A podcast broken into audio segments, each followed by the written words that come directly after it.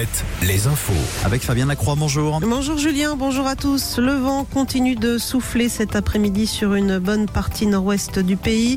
On a relevé des rafales à plus de 100 km/h encore tout à l'heure à la Pointe du Raz, 80 km/h à Saint-Nazaire ou encore 72 km/h sur l'île de Ré. La Charente-Maritime où il est tombé plus de 20 mm de pluie au cours de ces dernières 48 heures. Le département, de même que la Charente et la Gironde, sont placés en vigilance orange pour risque de crue.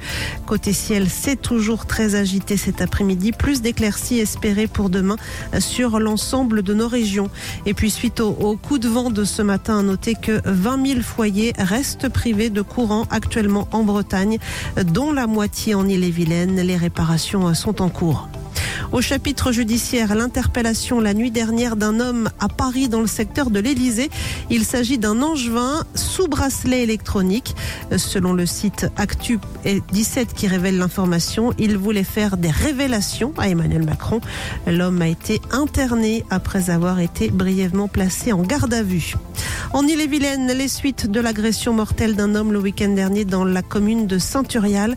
La victime a été frappée avec une batte de baseball. Elle est décédée, une autre a été blessée. Les deux agresseurs présumés ont été interpellés.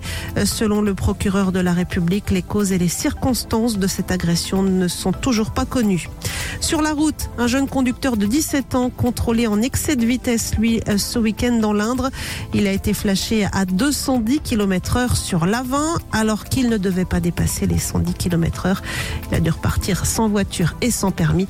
Rappelons que depuis le 1er janvier, le permis peut être délivré à partir de 17 ans. Sur l'eau maintenant, des nouvelles de Charles Caudrelier. Le skipper finistérien est attendu finalement demain matin à Brest pour boucler son tour du monde en solitaire à bord de son trimaran.